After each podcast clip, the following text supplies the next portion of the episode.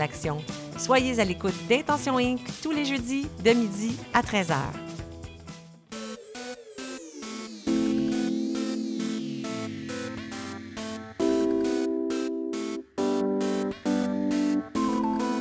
CIBL 105 Montréal.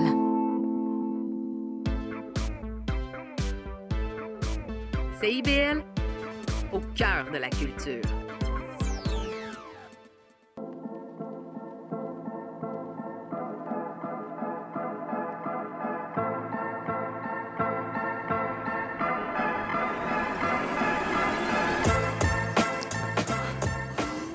Mesdames, Messieurs, bonjour, bienvenue à votre magazine en éducation Parlons Éducation le dimanche. Mon nom est Bernard Dufour, je suis accompagné d'Henri Boudreau et la mise en onde de Wilfrid Edzoa.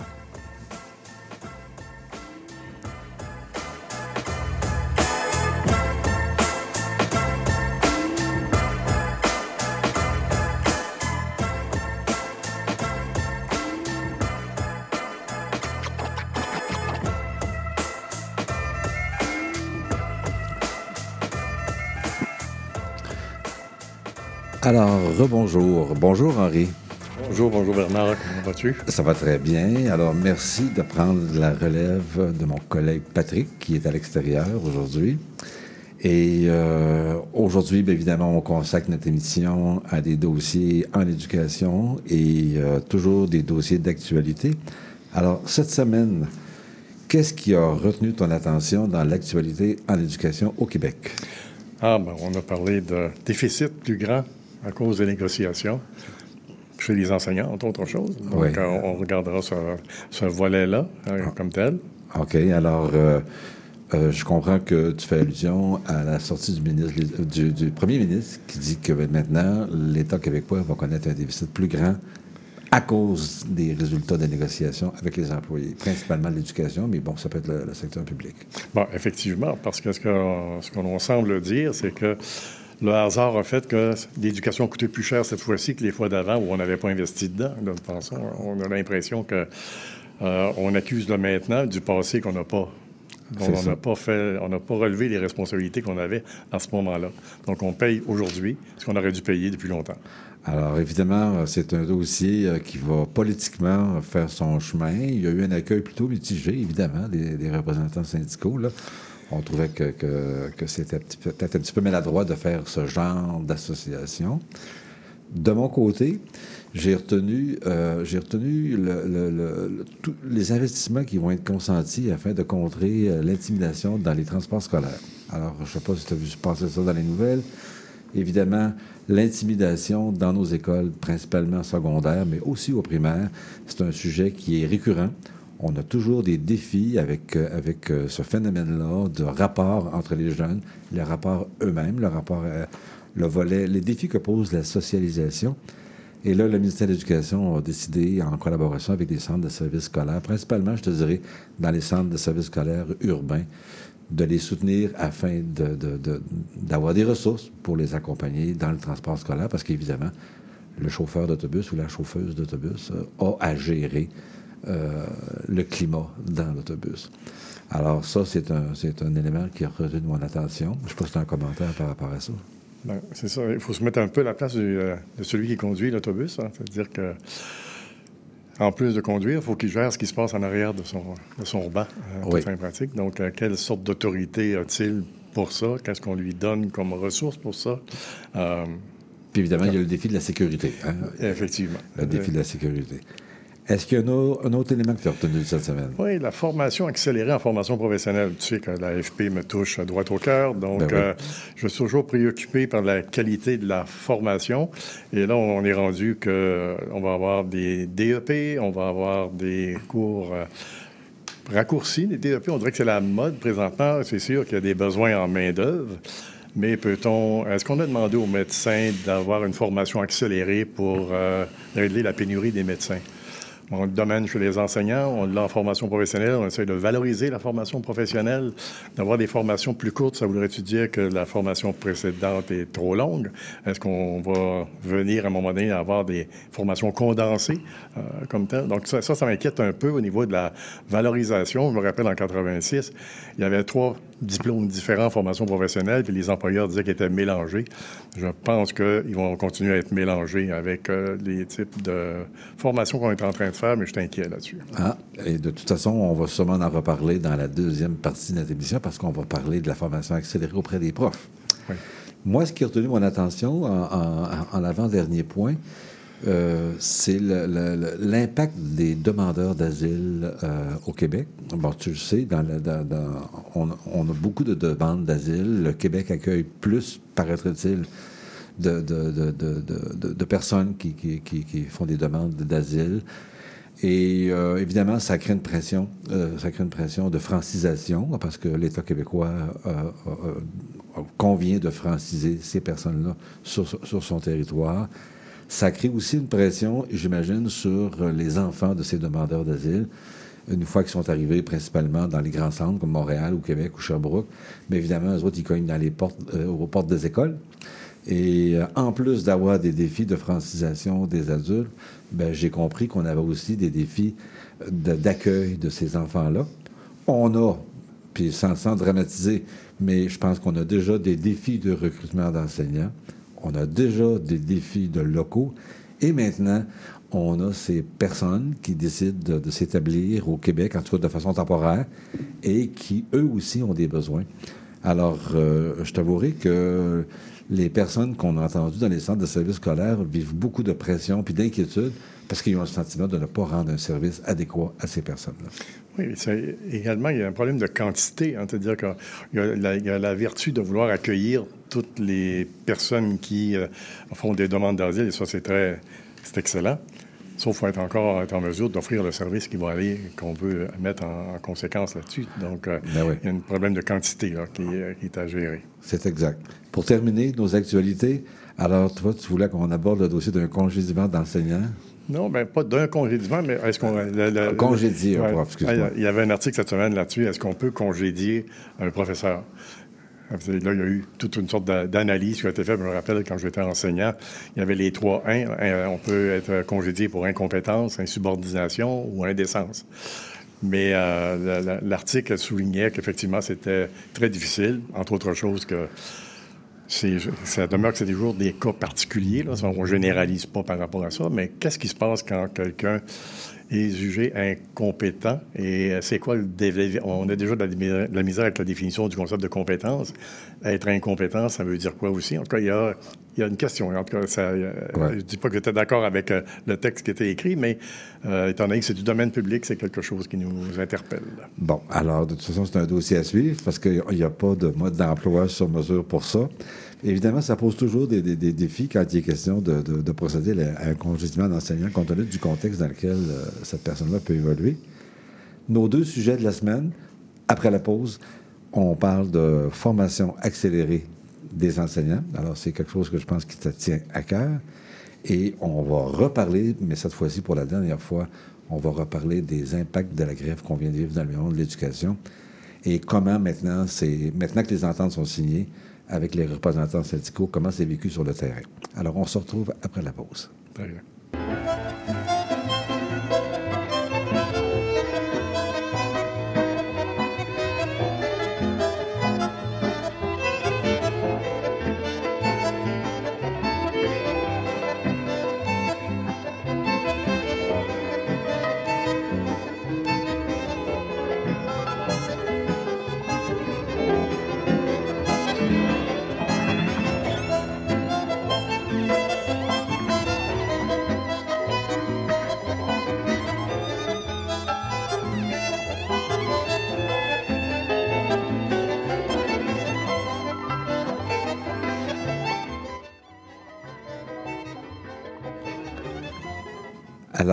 Premier sujet de la semaine, Henri, la formation accélérée des enseignants non légalement qualifiés. Alors, euh, on en a parlé à quelques reprises là, euh, de ce défi que pose la réponse ou le soutien qu'il faut donner, je pense, aux, aux centres de services scolaires qui font face à des pénuries Bon, on sait que le, le, mot pénurie peut-être un peu fort, mais en tout cas, on a des défis de recrutement, de toute façon. Alors, tu voulais aborder ce sujet-là. Alors, je te laisse aller un petit peu. Puis, après ça, bien évidemment, tu sais, je vais toujours te poser quelques questions. Puis, je vais, évidemment, je vais commenter un peu aussi. Là. Oui, c'est un problème d'actualité. On est déchiré en deux, univers, si on peut dire. L'univers du besoin immédiat, puis l'univers de la qualité que l'on veut euh, pour former les enseignants. Hein, le, le fait qu'on, pour former un enseignant, c'est quatre ans présentement. C'est sûr que ça, c'est incompatible avec l'urgence du besoin d'avoir des enseignants dans les classes présentement. Même le ministre cet été parlait plus d'enseignants, mais parlait de personnes dans la classe. Et donc, on se retrouve avec cette euh, dichotomie-là, en tout cas cette euh, incohérence-là, où est-ce que les universités sont demandées de, d'accélérer, mais Jusqu'où peut-on accélérer? C'est ça, c'est ça la question qu'on peut se poser. Mais dis-moi, Harry, toi qui as fait carrière dans le monde de l'éducation universitaire, qui a formé des enseignants, cette pénurie, entre guillemets, ou ce manque à gagner, ou ce défi de recrutement, est-ce qu'on l'avait prévu? Est-ce qu'on l'avait, est-ce qu'on a, il y a 5, 6, 7 ans, 8 ans, 10 ans, est-ce qu'il y a des gens qui se penchaient sur ça ou est-ce arrivé comme ça, là? Euh, il y, a deux, réalités. Il y avait des chiffres qui existaient, qui ont disparu à des moments donnés, mais que depuis longtemps, on savait qu'il allait avoir de, d'une diminution, mais les universités sont là pour répondre à ceux qui s'y inscrivent parce que ça les intéresse d'aller euh, suivre cette formation-là pour réaliser cette fonction de travail-là cette profession-là. Donc, euh, c'est moins la préoccupation de se dire, au niveau universitaire, il y a une pénurie, il faudrait qu'on ait plus d'étudiants.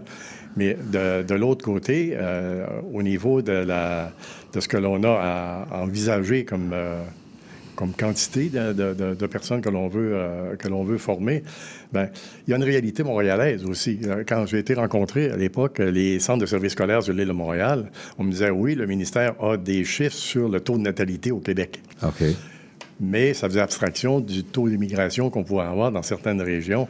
Euh, donc, Montréal criait comme quoi qu'il y avait de la pénurie, pendant que les régions indiquaient qu'il euh, y avait suffisamment de profs à toute fin pratique. Donc, il y a eu tout le débat au départ. Est-ce que c'est une pénurie ou c'est simplement euh, un manque temporaire ou ces choses-là? Il y a eu toute un, une discussion au départ là-dessus. Puis, puis l'élément du vieillissement de la main-d'œuvre puis des départs à la retraite, ça, c'est-tu quelque chose qui planait dans ces discussions-là ou bien... Très peu. Très euh. Au début, dans les discussions que, que l'on avait, on dirait que c'était occulté, puis on dirait que le, le, ministère était un peu allergique au mot pénurie. Donc, il euh, ne fallait pas utiliser ce terme-là. Il peut okay. y avoir un manque euh, local, régional. Ça a pris presque trois ans avant que le, le, le gouvernement arrive et dise, bon, oui, il y a pénurie. Okay. Donc, il y avait une réalité. Mais elle n'est pas de la même, du même ordre. Montréal avait une pénurie à cause d'une augmentation de la clientèle étudiante, okay. pendant qu'ailleurs, il, il, y a tout le volet de la désaffectation, de désintérêt des personnes à aller en, dans l'enseignement parce que la tâche était lourde, mais aussi il y avait quand même 25 ans de, je dirais toujours, de, de bashing sur le, la, la, profession enseignante où on disait qu'ils sont en gros dur, puis que okay. durant l'été, ils ont des vacances payées. Ben non, il y a des vacances qui se sont payées, point. Il n'y a personne qui a payé leurs vacances à leur place, à toute fin pratique. Donc, tout cette, euh, cette mauvaise habitude-là d'être sur le dos de cette profession-là a fait en sorte qu'il y a eu un, un, désintérêt parce que nos étudiants qu'on a à l'université, en tout cas, je parle pour, à l'époque, j'étais à l'UQAM, si on faisait simplement que nos étudiants qui s'inscrivent finissent, on aurait déjà 50 de plus. On perd 50 en, en plus. Des en étudiants. Plus, pendant, en plus. En, pendant la formation. Ouais, en plus. Pendant la formation, il y en a 50 qui vont quitter, puis ils quittent règle générale quand ils arrivent au stage. OK. Quand ils voient euh, au premier stage qu'est-ce que ça a l'air, ben, ils quittent. Fait que, on me pose la question, dans le cadre de la pénurie, d'avoir des enseignants non légalement qualifiés qui se retrouvent là euh, dans l'enseignement, puis ils apprennent un peu sur le tas, tout simplement. C'est pas parce que tu as un baccalauréat dans quelque chose que ça te donne les compétences pour être capable de faire apprendre ce que tu sais. Sinon, tous ceux qui savent faire quelque chose pourraient l'enseigner à qui que ce soit. Okay. C'est une profession. Donc, de, donc de, le questionnement que tu, que tu amènes ce matin, pour l'enseignement primaire, secondaire et à la formation professionnelle, parce qu'on ne parle pas de l'enseignement collégial, évidemment, parce non. que ça, c'est un autre, un autre planète, évidemment, là, parce qu'on on pourra en reparler éventuellement aussi. Mais ce que j'entends, c'est que c'est le. Ça, c'est. Il y avait Montréal, puis Québec aussi un peu, peut-être, là, où il y avait un énorme arrivée de, de, de, de personnes qui venaient de l'extérieur, qui a créé une pression mmh. sur le réseau. Mais je comprends que dans les régions, ça s'est manifesté autrement. C'est ça que. Absolument. C'est pour ça que le discours n'était pas commun. Et pour le Ok. gouvernement, il peut y avoir une dissonance un peu en disant entre la réalité montréalaise versus euh, à l'extérieur. Puis même sur l'île de Montréal, la réalité de la CSSDN versus Pointe-de-l'Île versus Marguerite Bourgeois, c'est trois réalités différentes. C'est- pas la même. Ton inquiétude ou ton questionnement par rapport à la qualité, tu dis, bon, ben, qu'il y a des gens qui ont un baccalauréat euh, en histoire, par exemple, là, ou, ben, dans un, ou en sociologie, dans une formation accélérée, euh, euh, tu, sembles dire que la, la- la posture de professionnel d'enseignement pour, est- est- pourrait être pas menacée, mais pas maîtrisée à 100 c'est ça que tu veux dire? Bien, c'est. Laissons de côté le terme qualité, Oui. mais en disant qu'on on rend les gens fonctionnels. C'est-à-dire qu'il y a une profession qui est là, est-ce que je suis capable de l'exercer? Après ça, on peut bien dire, oui, ma formation a une meilleure qualité qu'une autre, tout un principe, mais c'est de rendre des personnes fonctionnelles dans la fonction de travail. Pour avoir été assez longtemps dans, l'enseignement, puis en, en même temps à, à l'université, quand on regardait nos enseignants, quand ils sortent à la fin, qui sont diplômés, ils le voient dans les stages. Il y a quand même. C'est pour ça qu'il y a eu une époque avant le, baccalauréat de 4 ans, il y avait eu euh, une étude de- de- du Conseil supérieur d'éducation à l'effet que le- les stages étaient un élément important parce qu'il y avait moins de stages à l'époque. C'était euh, on avait une période probatoire dans le milieu où est-ce que là il y avait une supervision, mais c'était pas l'université qui le faisait à ce moment-là. Mais euh, ce que l'on retrouvait, c'est que on a rajouté les stages. Et là, à ce moment-là, mais même aujourd'hui, nos étudiants, quand ils- on discute avec eux, même après le stage 4, euh, la quatrième année, ils sont très stressés, angoissés de rentrer dans le milieu. Il y a comme un écart. Et ça, c'est peut-être pas dû à l'enseignement, mais c'est-à-dire à l'enseignement universitaire, mais c'est peut-être dû à la réalité. D'ailleurs, euh, quand on, va en parler tout à l'heure avec les négociations, euh, avec les résultats des négociations, les conditions de travail n'ont pas été aidantes là- là-dessus. si on prend juste l'univers de la formation professionnelle que je connais un peu plus, ben, il, y a des, il y a des centres de formation professionnelle au Québec qui n'ont aucun enseignant qui vont aller à l'université pour aller se former comme enseignant. Puis ils vont se former pendant 11 ans de temps. ils peuvent être pendant 11 ans à temps partiel. On peut s'imaginer de se reformer en informatique pendant 11 ans de temps. On peut-tu se dire qu'à la 11e année, que certains cours que tu as eus dans la première année qui sont plus d'appoint, on a comme l'impression qu'en éducation, une fois que tu as appris quelque chose, c'est fini après. Oui. Tu sais comment ça marche. C'est pas comme ça. Je comprends bien ça. Pour revenir à, à- à notre, à, notre, à notre préoccupation de ce matin, bon, tu es d'accord pour dire que là, euh, le, le- le- le ministère de l'Éducation ou le gouvernement parle de pénurie. Bon, on- il y a un manque à gagner de toute évidence. Quelle est la réponse qu'on aurait pu imaginer autre que d'offrir des formations accélérées? Est-ce qu'il y avait d'autres alternatives? Est-ce que le milieu universitaire, les centres de services scolaires qui, euh, qui ont la responsabilité de rendre ce service-là auprès des parents et des enfants qui nous sont confiés, est-ce qu'il y aurait une autre manière de régler ça? euh, Et là, je te dis ça, je, je- je- je sais que la, réponse n'est pas évidente. là. On réfléchit ensemble. On, a- on peut avoir un regard critique par rapport à cette formation-là, mais qu'est-ce qu'on aurait pu faire d'autre maintenant? Puis peut-être même tantôt, tu parlais euh, de, de- de l'avenir. Comment, comment on entrevoit maintenant, avec tout ce qu'on a dit, valorisation de la profession enseignante, euh, augmentation de la population euh, au Québec, hein, parce qu'on on est en croissance, euh, et ça, c'est intéressant, c'est correct aussi. Comment on, comment on peut réfléchir maintenant à une réponse où on forme suffisamment de personnes dans notre, dans notre réseau? Là, on prend ça, ça va durer un certain temps, j'imagine, mais après ça, il faudra trouver quelque chose qui sont plus périns, je pense. Là. Ben, c'est peut-être ça qu'il faut penser tout de suite. Parce que le, le problème que l'on a, c'est pas un problème qui va se régler dans deux ans. Les derniers chiffres que j'avais, là, présentement, au Québec, il y a 30 000 enseignants non légalement qualifiés. 30 c'est- 000, quand ça, même. Juste présentement. Ça, c'est la, la, euh, la vérificatrice qui l'a dit. Et ça, on prend juste ceux présentement. Et là, euh, rajoutons à ça, euh, 40% du personnel enseignant partira à la retraite d'ici 2030. OK. Fait que là, si on additionne les deux, puis on regarde après ça le nombre de diplômés qui sortent par année des universités, on sait déjà qu'on n'atteindra pas ça. OK. Fait que je pense qu'il faut qu'on s'assoie pour dire euh, prenons une solution pérenne maintenant. Mais arrêtons d'essayer de boucher les trous du bateau, dans le fond du bateau, pendant qu'il n'y a plus de fond dans le bateau. Ouais. Alors, je reviens à ma question de tout à l'heure. Bon, ces chiffres-là que tu nous amènes ce matin, euh, j'imagine que le le ministre de l'Éducation les sait. Les centres de services scolaires doivent les savoir certainement. Euh, c'est tout du monde qui veulent que ça marche, là, je pense. Ils veulent vraiment qu'on demeure dans une qualité d'enseignement.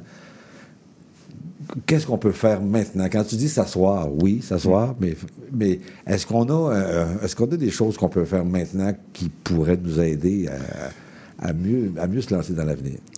Oui. C'est-à-dire que la réalité est que les, les gens sont dans les écoles présentement, puis ils ne sont pas formés pour être Ça, un un, service un de gros, ça, c'est un gros défi, là, déjà. Là. Oui, on commence par celui-là, Ouais. à ce niveau-là, mais ça peut donner des idées pour la suite aussi, euh, pour euh, les, les nouveaux qui veulent, euh, qui veulent suivre la formation même de 4 ans. Je pense que plus on va être près du milieu, le défi, c'est peut-être d'aller enseigner l'enseignement pendant que l'enseignement se fait. OK. D'ailleurs, tu que, tu les enseignants qui sont actuellement sur le terrain, dans les, centres, dans les écoles, des centres de services scolaires, on pourrait les accompagner davantage à, à- à- à- à acquérir les compétences euh, liées à la profession d'enseigner. Oui. Il faut, Déjà. Il, il faut qu'on se place. Il faut regarder le problème dans son ensemble et pas simplement dire il manque tant d'étudiants à telle place, on a tant de professeurs à, à tel endroit, puis on va aller former ceux-là. Il faut se donner quelque chose de plus, de plus global, dans le sens de dire il y en a tant au Québec. Et, euh, et comment on répartit ça par les universités, parce qu'on parle d'une formation universitaire.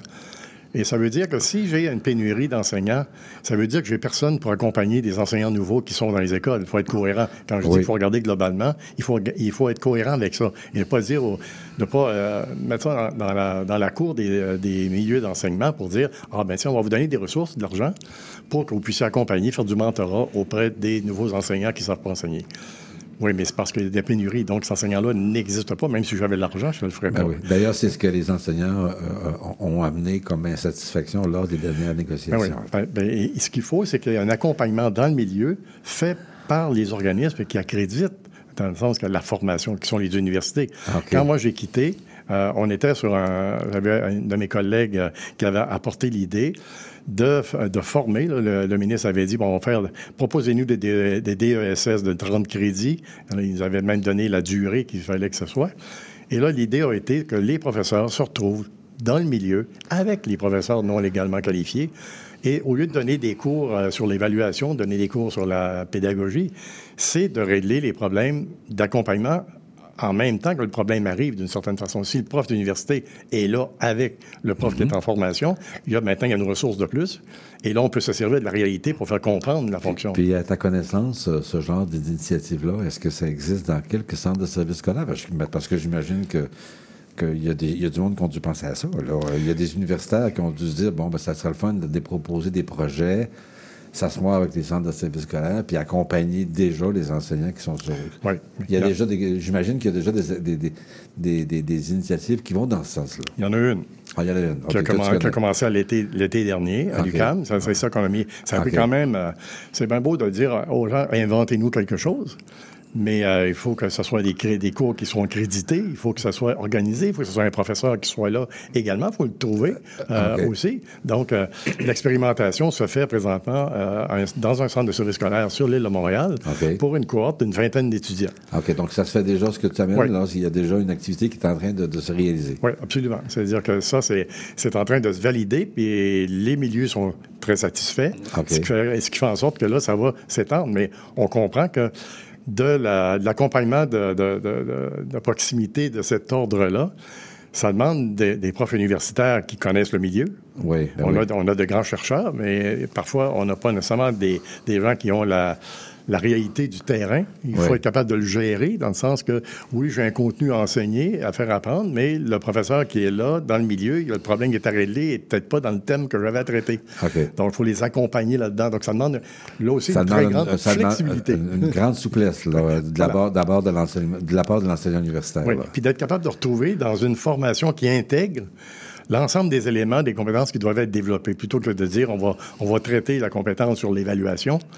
Ben non, on va faire de l'évaluation formative et là, on va parler de pédagogie, on va parler de l'apprenant, on va parler du contenu, on va parler des parents, on- tout Puis, en même puis- temps. puis l'enseignant non qualifié qui est, qui est accompagné, euh, pour prendre ce terme-là, est-ce que lui, dans sa tâche, euh, la direction de l'école ou le centre de service scolaire tient compte du fait qu'il y a du temps qu'il faut qu'il passe avec l'enseignant universitaire. Ah, ben voilà. Ça, c'est l'autre, c'est, l'autre réalité. C'est-à-dire que, eu égard que pénurie, le milieu d'enseignement n'a pas de surplus nécessairement ben pour dire, c'est une des demandes qu'on avait fait à l'époque. Euh, est-ce que vous pourriez, que le vendredi, par exemple, hein, parce que là, on nous demande, on veut de la formation qui ne pas, c'est pas deux jours. Le soir, les fins de semaine, le prof est épuisé, c'est sûr. Enseigner, faire un métier que tu connais pas, ça va te demander plus d'énergie à toute fin pratique, donc tu as moins d'énergie. Donc, euh, dans le fond, il n'y a pas de temps de temps de libération que ça de possible à cet égard-là. Donc, pour ça qu'il faut que ça se fasse en même temps. OK. Ça, sur le temps donc, de travail. Donc, il y a un défi, euh, il y a un défi de coordination de tous ces paramètres-là. Euh, on, en sort difficilement. On, on est toujours dans un contexte où il y a une rareté de main-d'œuvre de toute façon. Ouais. Alors, ça prend de la souplesse, puis même des fois, c'est drôle parce que lors, de la dernière euh, négociation, j'ai même compris que maintenant, c'est même peut-être même plus un problème de sous, c'est vraiment un problème de ressources que nous avons. Oui. Ben, il serait triste de penser, deux secondes, que quelqu'un qu'on paierait plus cher travaillerait plus. C'est ça, oui. Ça serait insultant pour le travailleur qui est là, parce qu'on dit, dans le fond, je me retiens depuis euh, un certain temps, payez-moi pour ce que je fais, mais oui, mais ça augmente pas nécessairement. Donc, c'est pas en offrant plus d'argent en disant, on va rajouter cinq étudiants dans la classe, on va te rajouter un 10 000 à la fin de l'année. Oui. C'est insultant un peu. Non, mais même dans, dans, dans le projet dont tu parlais tout à l'heure, avec, avec le Centre de services scolaires pour l'accompagnement des profs non légalement qualifiés, c'est même plus une question d'argent. Ah, j'ai compris que c'était même plus ça. C'est vraiment, vraiment, vraiment un problème de disponibilité de ressources. Et j'ai compris dans ton commentaire aussi que c'est un problème d'expertise universitaire. Parce que certains enseignants universitaires euh, peuvent être habitués plus à de la recherche fondamentale, entre guillemets. Ou, c'est pas dans leur spécialité. Ou c'est pas dans leur spécialité. Puis, euh, alors, on leur demande d'intervenir dans des défis euh, de réflexion pédagogique ou de gestion de classe pour lesquels euh, ils ne se sentent pas toujours outillés pour accompagner. Là. Absolument. Ça demande une équipe. Le, projet qui a été présenté quand j'ai quitté, c'est Mme Hélène Turgeon qui avait, qui avait fait cette, idée-là, qui avait présenté cette idée-là, c'est de monter une équipe, d'avoir un groupe d'enseignants euh, qui font de un avec de la gestion de classe, un autre fait de l'évaluation, un autre euh, est au niveau des stratégies didactiques.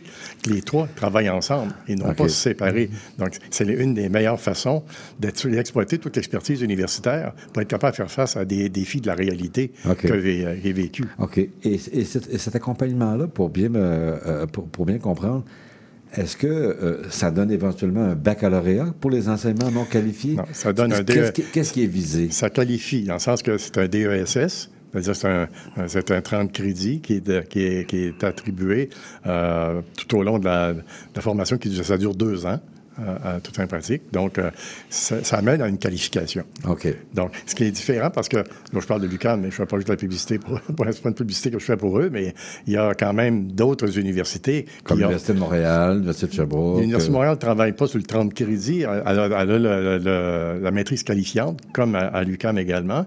Il y a TELUC qui, a répondu. Ben, mais là, on, est dans de la formation à distance. Il est en collaboration avec l'UQAT, l'Université du Québec en Abitibi-Témiscamingue, où ils présentent une formation à distance uniquement à distance. Ah, Donc, euh, ça, D'ailleurs, ça a sorti l'an passé, je pense, ce projet-là. À la demande du ministre, d'ailleurs, je pense, là, de mémoire. Fait que, et là, c'est toute cette mécanique-là qui, est en train de se je dirais, de se relubrifier d'une certaine façon, parce qu'il y a eu le cap feu l'année dernière qui s'est ben euh, qui, s'est cherché un peu, une, une cause d'existence. Là. Et là, je n'ai pas les dernières nouvelles où est-ce qu'ils se situent par rapport à ça, mais c'est quand même eux qui vont euh, recommander la qualification. C'est-à-dire qu'une formation est qualifiante ou elle ne l'est pas, elle va recommander au ministre, puis le ministre va décider. L'Institut national d'excellence en enseignement n'est pas encore effectif ben euh, comme tel. Donc, tous ces, ces éléments-là qui... Et le danger là-dedans, en tout cas, la chose qui n'est pas appréciable, c'est de mettre les universités en concurrence les unes par rapport aux autres. Ça, c'est clair. Ça, c'est pas une très bonne idée. Qui est déjà le cas, d'ailleurs, dans certaines, dans, certaines disciplines. Pour terminer notre sujet d'aujourd'hui, euh, euh, l'avenir, euh, bon, là, je comprends que là, ce que toi, tu proposes, puis que certaines universités font, c'est qu'on fait de l'accompagnement auprès des enseignements non légalement qualifiés actuellement. Puis tu as amené des chiffres tout à l'heure importants. On parle pas de on parle pas d'une centaine, on parle de milliers d'enseignants. Hein, bon. Alors, ils sont là, ils sont déjà dans, nos écoles. Alors, je comprends que on va peut-être, avec ça, développer un modèle de formation, même de formation initiale, de préparation à l'enseignement, éventuellement même avec les jeunes, euh, parce que j'avais quand même regardé euh, du côté de cette île. Il me semble qu'il y avait déjà il y avait un projet d'enseignants à l'université, des jeunes enseignants, qui étaient en alternance, puis qui étaient payés pendant qu'ils étudiaient. On, on s'en va-tu vers des modèles hybrides comme ça, selon toi? Immanquablement, il va falloir arriver à quelque chose, mais il ne faudrait pas que ça se construise de façon sous une forme de génération spontanée. C'est le besoin qui crée l'organe. C'est pas une bonne idée, à mon avis. Il faudra avoir une vision. Parce que là, ce qui, est- ce qui se confronte présentement, c'est d'un côté, tu as un référentiel de compétences en enseignement avec des niveaux de compétences à atteindre. Oui. Puis de l'autre côté, tu coupes la formation. Puis de l'autre côté, tu as l'urgence. Oui. Comment on assemble ça ensemble? Puis la manière de le faire Ouais. aussi. là. Puis tu avais le Conseil supérieur d'éducation qui donnait son avis, mais il ne donnera plus son avis. Maintenant, il donne son avis sur l'enseignement supérieur. Il ne donne plus son avis sur le préscolaire primaire et Ouais. sur la formation professionnelle ou secondaire. Fait que là, on se retrouve un peu. Oui, il faut, mais ça n'arrivera pas tout seul à cet égard-là. OK. Alors, si jamais on avait à conclure, euh, dans l'avenir, comment tu entrevois ça? Ça prend une vision, un porteur à la vision, puis d'assurer le monde ensemble pour arriver à une solution qui n'est pas une solution de concurrence, mais qui est de complémentarité. OK. Puis qui peut faire la régulation euh, pour arriver à ça? Parce que, bon, je comprends que les universités sont très autonomes. Tu parlais de non-compétitivité dans- tout à l'heure. Bon, il y a le ministre lui-même. euh, bon. euh, euh, y a-tu. Puis là, le Conseil supérieur de l'éducation, il a été amputé quand même là, avec, avec euh, la, nouvelle loi qui, a créé le, le- les, le centre d'excellence en éducation.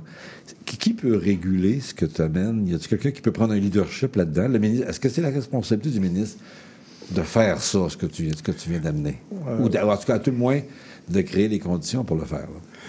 Créer les conditions, oui. La personne, non, à mon avis, parce que là, il est jugé parti.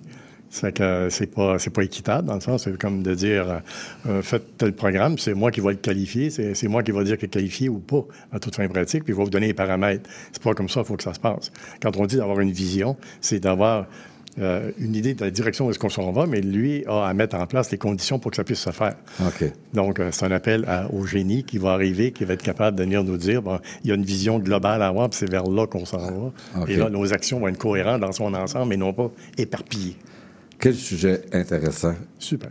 Quel sujet intéressant. On doit aller à la pause et on se retrouve après la pause pour euh, aborder l'impact, on pourrait dire l'impact social, économique, professionnel de ce qu'on a vécu avec les enseignants au niveau du Québec cet automne et avec les règlements qui viennent euh, de se, ré- de, de- de se formaliser euh, récemment. Alors, euh, on se retrouve après la pause.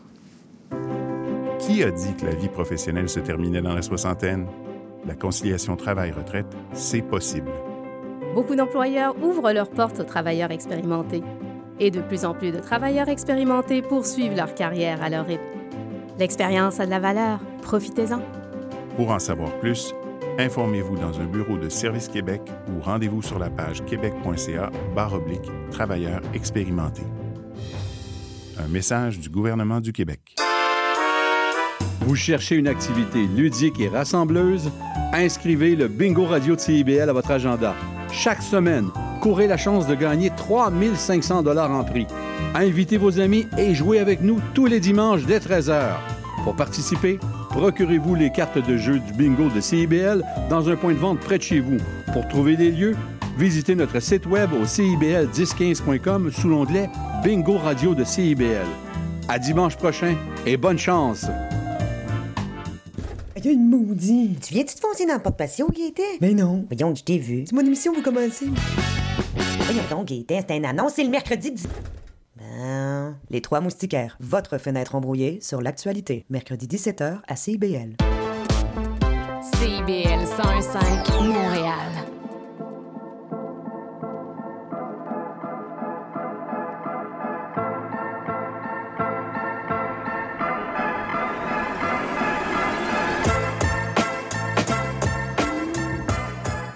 Alors, nous sommes de retour à Parlons Éducation. Alors, euh, vous, pouvez- nous réécouter parce que notre émission est quand même à toutes les deux semaines, mais euh, elle est rediffusée euh, à chaque semaine. Alors, sur le site de CIBL, 10, euh, 10,15 pardon, CA. Aussi, si vous avez des commentaires, des suggestions de sujets que, que, que vous aimeriez qu'on aborde, sentez-vous bien à l'aise. Alors, à parlonséducation, euh. Alors, euh, ça va nous faire plaisir de vous lire. Et puis, évidemment, ben, ça va nous aider aussi euh, à alimenter la préparation de, de nos animations. Je vous informe que quand même CIBL tient un bingo le dimanche à 13h. Alors, pour toutes les informations sur le site de CIBL, 1015.ca, alors euh, vous, vous y avez accès. Alors, euh, ce qui nous amène à notre euh, deuxième sujet d'aujourd'hui, Henri. J'espère que, tu es en forme pour qu'on aille euh, dans ce beau dossier de l'enseignement.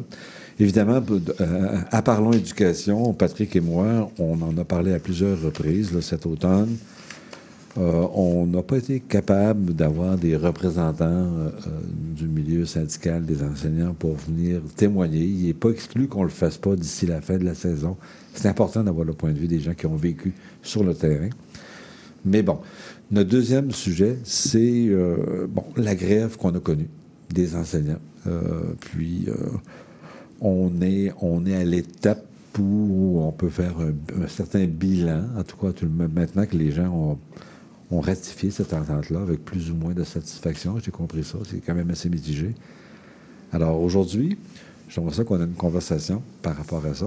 Évidemment, nous autres, on est tous les deux du monde de l'éducation. On a fait carrière en monde d'éducation. On est des enseignants aussi. Alors, On a euh, vécu des grèves aussi. on a vécu des grèves aussi à une autre époque. Alors, évidemment, on n'est plus dans les mêmes contextes, mais quand même.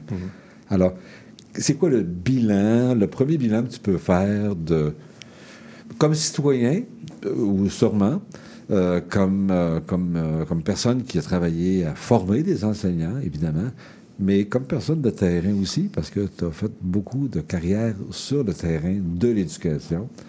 Alors, tu es un praticien, on pourrait dire ça. Tu n'es pas, un intellectuel seulement. Alors, c'est quoi le bilan que tu peux faire de ce qui s'est passé, là? Ouais. De ce qui se passe encore, même à la limite, là? La partie triste du bilan qu'on peut, qu'on peut faire, on regardera la partie positive tout à l'heure, la partie triste, c'est de se retrouver face à un problème qui était réel, un peu comme on, a discuté tout à l'heure avec la pénurie, de dire, ben, on est face à un problème qui est plus grand que les moyens qu'on a pour le résoudre d'une certaine façon, parce que le nœud du problème avec la négociation, ça a été les conditions de travail. Mais pour améliorer les conditions de travail, ça prend plus de monde. Oui. Donc, on n'est pas dans. Et le seul moyen que l'argent pouvait régler, c'est les salaires. Même si j'ai beaucoup d'argent pour engager du monde de plus, si j'ai pas de monde à engager, on n'est pas plus avancé à ce niveau-là. Ça, c'était comme un élément nouveau, je dirais, parce que c'était pas comme ça il y a 10, 15 ou 20 ans. Là. On ne on faisait pas face à ce genre de défi-là. Ouais. Mais c'est l'art de ne pas vouloir régler les problèmes ou de pelleter les problèmes par en avant. C'est pas un problème qui vient d'arriver. Oui. C'est un problème qui il est arrivé tranquillement. Ça a pris du temps avant qu'on l'admette qu'il y en ait un. On l'a vu tout à l'heure avec les autres discussions qu'on avait sur la pénurie, avec des discussions sémantiques sur le concept de pénurie ou bien de, manque à toute fin pratique. Donc, ce qui est triste, c'est de voir que là, on est face à un mur, puis qu'on veut le franchir, mais il n'y a pas de porte dans le mur, à cet égard-là. Donc, là, oui, il y a eu une entente. Et, la, lecture, à mon avis, qu'on doit faire du résultat de l'insatisfaction des gens qui ont voté à la limite pour, c'est qu'on se retrouve avec une partie d'un problème qui est non résolu, qui était, et dans quelle mesure il pourrait être résolu, parce qu'il traîne énormément de, de- de- de- de problèmes depuis peut-être les 15-20 dernières années où ça n'a pas été considéré. On a à traiter les coupures qu'il y a eu en éducation depuis X temps. On ne réglera pas ça dans une convention, comme on ne réglera pas ça avec, la- en plus, la couche, la pénurie en plus qui, est- et- et qui vient se rajouter à ça. Donc, c'est, à mon avis, c'est là que j'interprète l'insatisfaction. Il y avait un problème insoluble à cet égard-là. Mais tantôt, tu parlais de, de, de, employé le mot négatif. Alors, euh, si on allait dans le positif, qu'est-ce qui serait positif qu'on a, qu'on peut dire là, euh, que maintenant que tout est, ben, tout est réglé, que c'est, terminé, la ronde actuelle est terminée, à tout le moins. là? Qu'est-ce qu'il y a de positif? Tu vas être payé un peu plus cher pour faire la même job que tu faisais. Pour toi, bon, euh, alors moi, ce que j'entends, c'est que les enseignants, à travers ce qu'ils ont vécu, puis euh, la FAE, évidemment, a été en grève plusieurs jours, là, d'améliorer les conditions salariales, en tout cas, ça, c'était on peut dire que ça, les gens sont contents de ça. là. Il faudrait leur demander, c'est-à-dire dans, Ouais, mais dans quelle mesure, toi. parce que les échelles ont, ont changé. Donc, les ont. L'accès est plus rapide à certains, à certains échelons, si on peut dire, pour les nouveaux qui vont rentrer, à toute fin pratique. À la, fin, est-ce que euh, celui qui était déjà au, euh, au sommet de l'échelle, c'est une si euh, un si grand point de, la négociation, de l'augmentation de salaire qu'il faudra voir, mais c'est pour ça qu'on a ramené ça à l'argent des salaires. C'est- il y a un argent qui est à mettre sur les moyens pour être capable de favoriser les conditions de travail. C'est ça qui va faire que les, il va y avoir plus d'étudiants qui vont aller suivre des formations parce qu'ils ils vont vivre. Parce que c'est un, un vase communicant. là. Si l'enfant à l'école vit pas des bonnes expériences, il n'a pas le goût un jour de devenir un prof Ouais. pour faire vivre ça. Donc, euh, c'est c'est la, c'est la partie un peu euh, incomplète de cette négociation-là qui, qui est déterminée par le vote qui est, qui Ouais. est là également. D'ailleurs, euh, d'ailleurs, on entendait les commentaires de certains enseignants suite euh, à la ratification des ententes par les, en- par les, les instances locales. Les gens disaient, bon, ben, on aurait peut-être dû mettre seulement les conditions salariales dans cette négociation-là. Et l'organisation de la classe, ben, ça relève pratiquement d'un autre, d'un autre, de d'autres rencontres, de- parce qu'on parle de la qualité de l'enseignement. Là, on parle pas, on parle pas du salaire des profs. On parle de comment l'exercice de la profession devrait se faire. Oui, mais là encore, on arrive avec le, mot qualité, mais on se retrouve face à beaucoup de, de- de parents se sont trouvés avec la grève, puis là, qu'est-ce qu'ils ont dans la tête? Ben, on aller m'envoyer mon enfant dans une école privée. Plus on écrème dans les écoles privées, plus les classes vont être difficiles, puis ils vont demander, vont être plus exigeantes au niveau euh, du secteur public. Euh, à ce moment-là, on n'aide pas la... On peut bien parler de qualité, mais on- la réalité dépasse la qualité présentement. Il faut qu'ils soient capables de faire face à cette réalité-là en classe. hein. Est-ce que ça veut dire que, que tout le travail qu'on fait, parce que là, on parle évidemment de, de la patinoire du Québec, là, parce qu'il y a d'autres États dans le monde qui ont d'autres défis en éducation, là, on pense à d'autres pays aussi. là.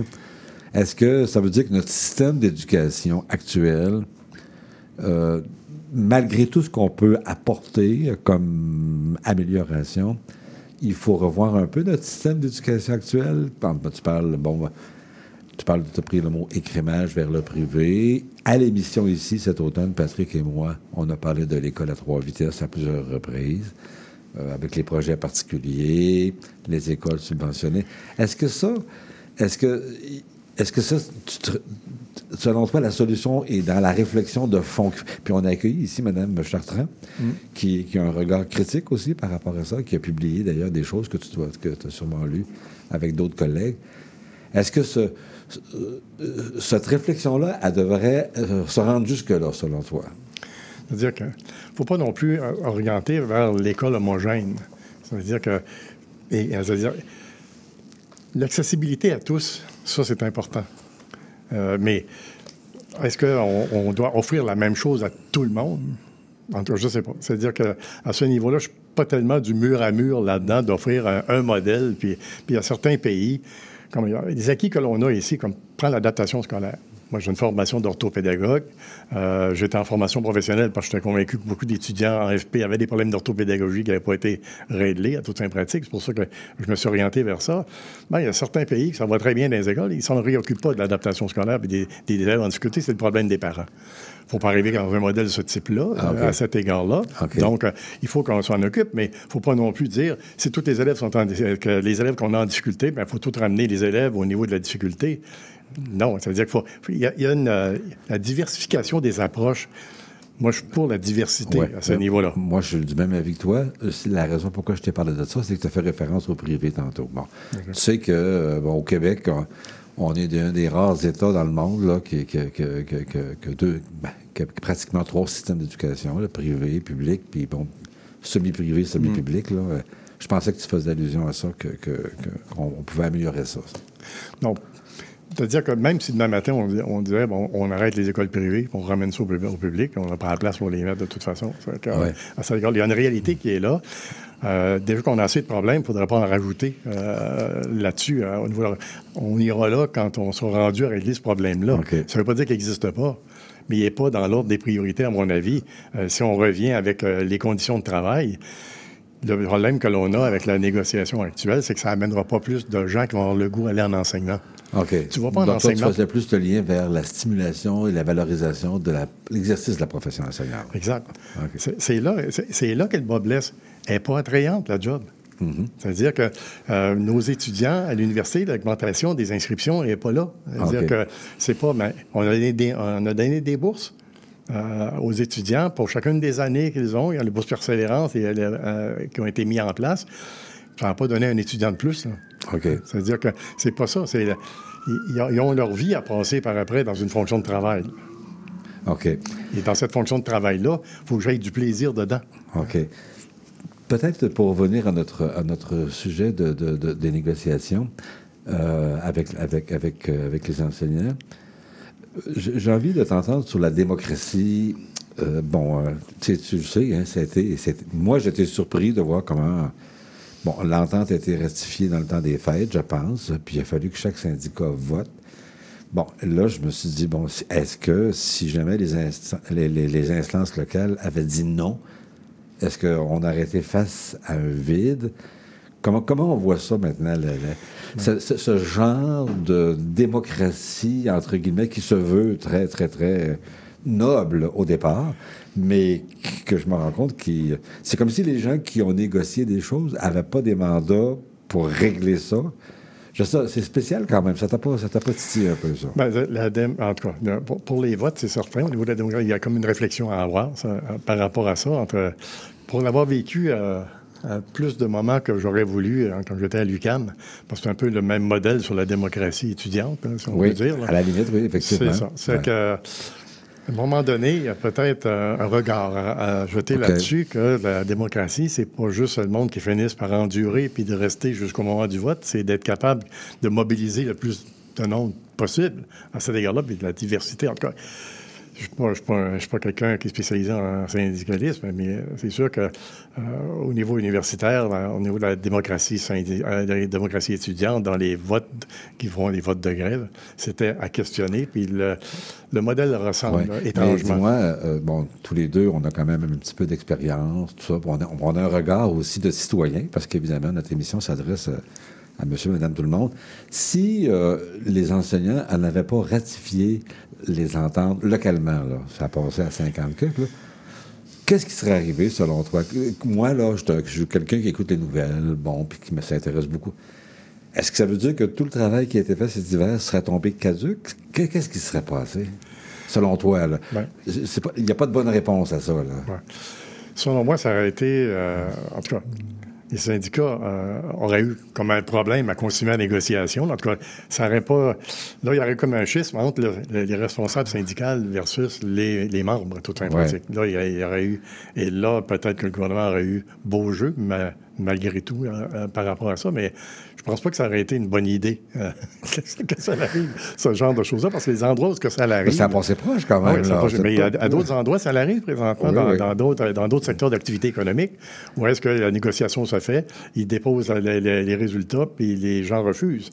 Là, comment tu te retrouves comme syndicat à les renégocier avec le gouvernement une entente, euh, Mais, une puis entente aussi, mais aussi, comment, comment les personnes qui étaient mandatées par leurs membres, comment ils, ils- ils- après, c'est comme un désaveu d'une certaine manière.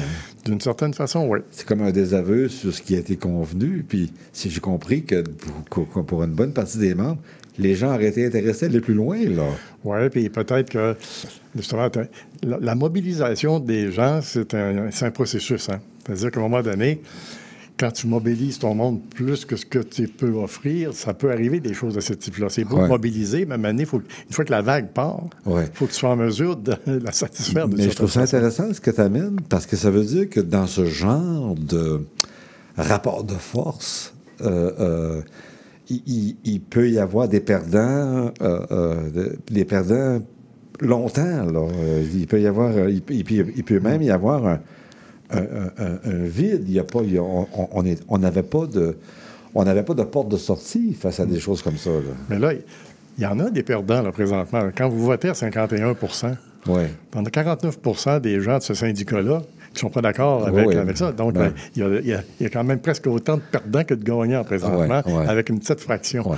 Comment ça se vit? euh, en tout cas, je ne sais pas. Euh, je suis dans le milieu, je suis plus dans le milieu scolaire comme tel, mais c'est sûr qu'à à l'époque, quand, quand je n'ai vécu des grèves, euh, si tu reviens, puis ça, ça...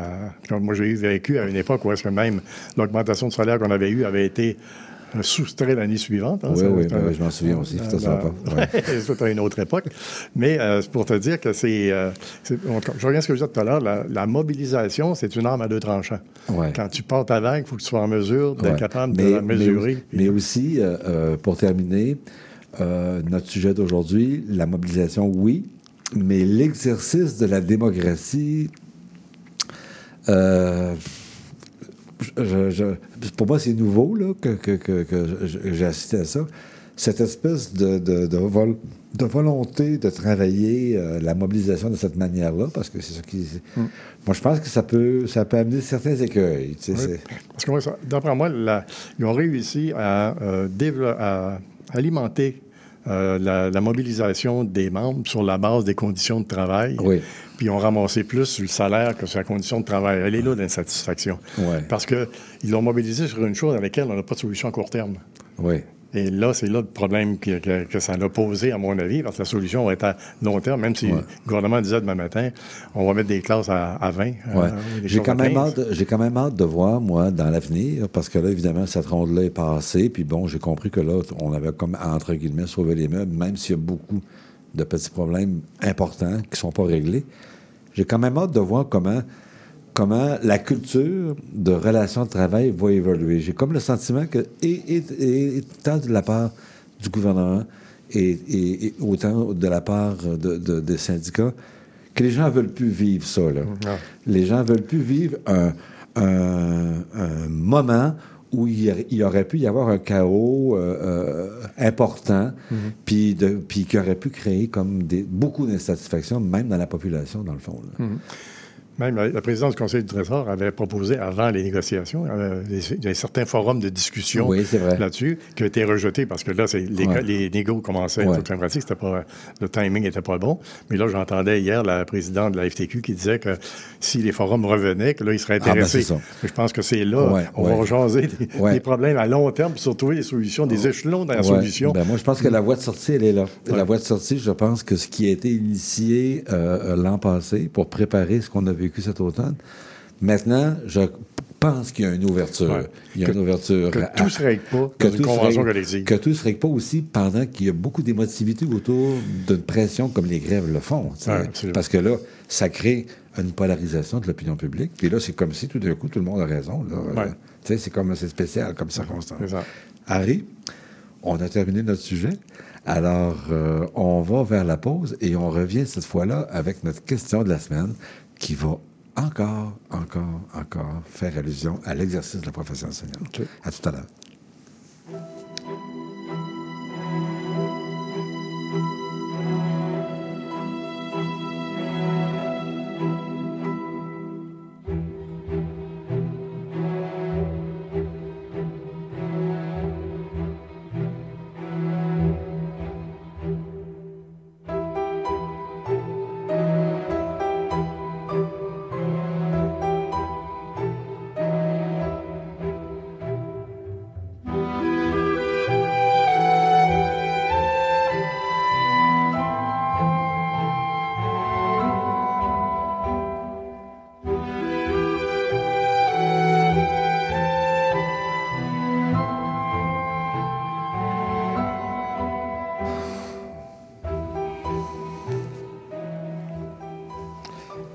Alors,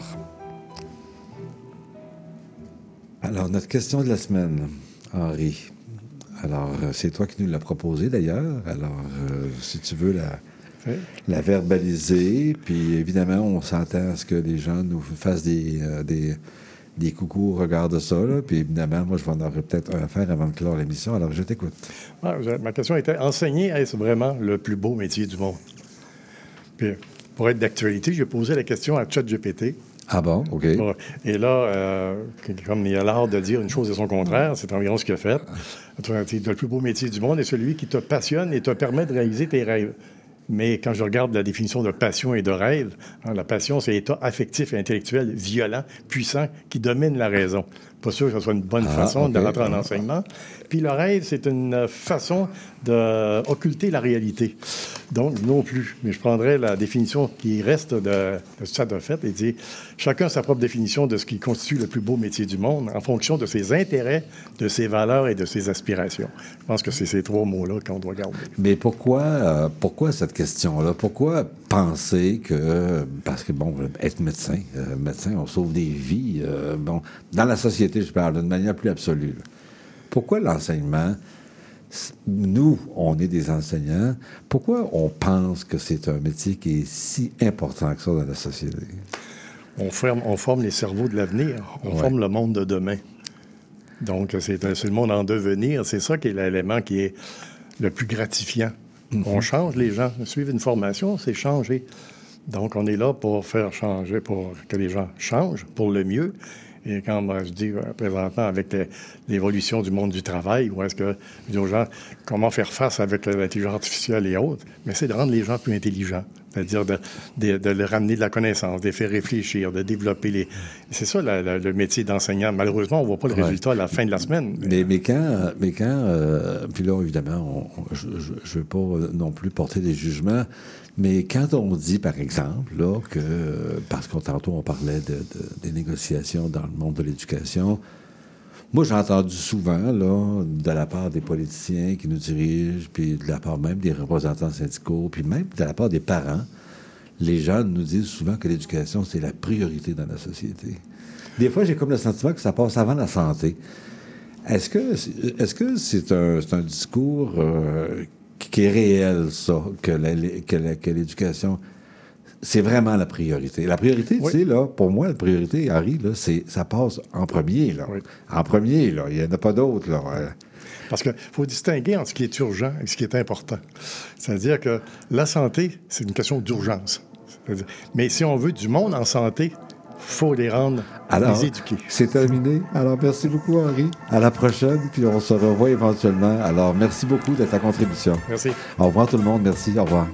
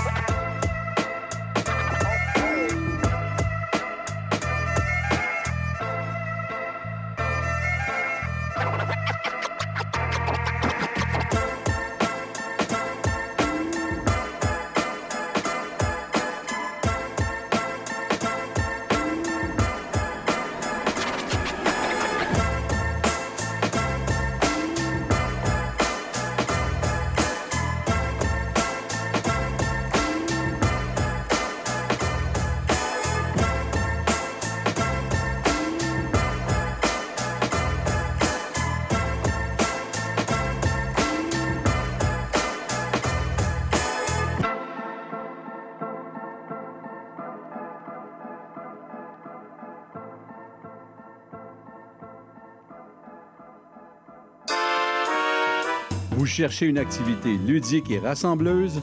Inscrivez le Bingo Radio de CIBL à votre agenda. Chaque semaine, courez la chance de gagner 3500 dollars en prix. Invitez vos amis et jouez avec nous tous les dimanches dès 13h. Pour participer, procurez-vous les cartes de jeu du bingo de CIBL dans un point de vente près de chez vous. Pour trouver des lieux, visitez notre site web au cibl1015.com sous l'onglet Bingo Radio de CIBL. À dimanche prochain et bonne chance! Depuis plus de 30 ans, le journal mensuel Écho Montréal est le fier porte-parole de l'actualité politique, économique, sociale et culturelle au cœur de Montréal. Distribué gratuitement et rejoignant 200 000 lecteurs, Écho Montréal est aussi un véhicule publicitaire polyvalent en répondant efficacement aux besoins de différents annonceurs, comme dans l'immobilier ou tout simplement pour y afficher avis public ou services professionnels. À lire ce mois-ci dans Éco Montréal. Montréal à la croisée des chemins. Pain, vin et fantaisie. Le triomphalisme trumpiste. Immobilier, bilan 2023, perspective 2024. Pour en savoir plus, nous vous invitons à visiter notre plateforme numérique à écomontréal.com ou à composer le 514-844-2133.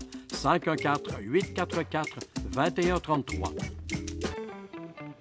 Intention Inc., c'est la célébration de l'entrepreneuriat sous toutes ses formes. Sophia Zito et moi-même, François Morin, allons à la rencontre des secrets les mieux gardés du Québec les jeudis de midi à 13h.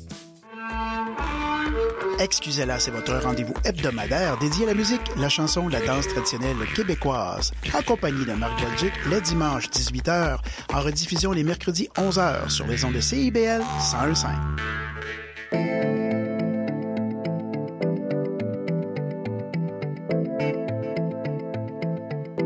CIBL 101.5 Montréal.